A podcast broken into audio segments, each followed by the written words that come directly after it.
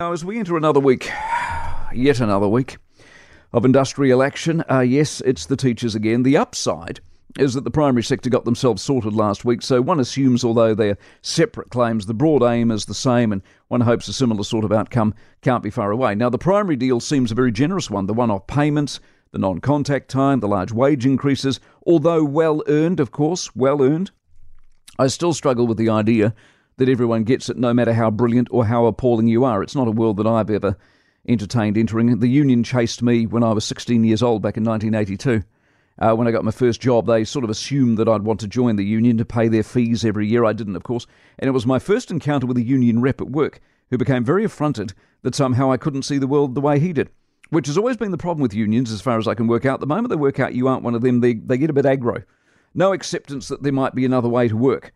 It sort of told me, even at that age, all I needed to know about unions and their modus operandi. Anyway, as a parent, I can tell you I'm well and truly over this lot. School is important, and we have a daughter who thinks school is important as well. And I know it's very unfashionable these days to think that way. Far less want to turn up regularly. But this generation have been shafted in the most appalling way between the COVID and lockdowns and illness and strikes.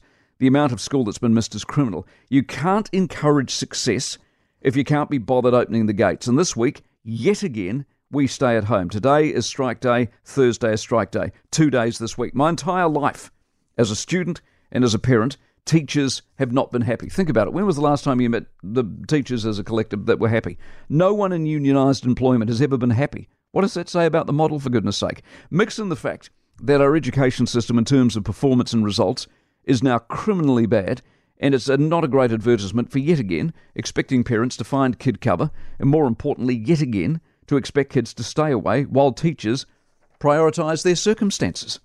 For more from the Mike Hosking Breakfast, listen live to News Talk ZB from 6 a.m. weekdays or follow the podcast on iHeartRadio.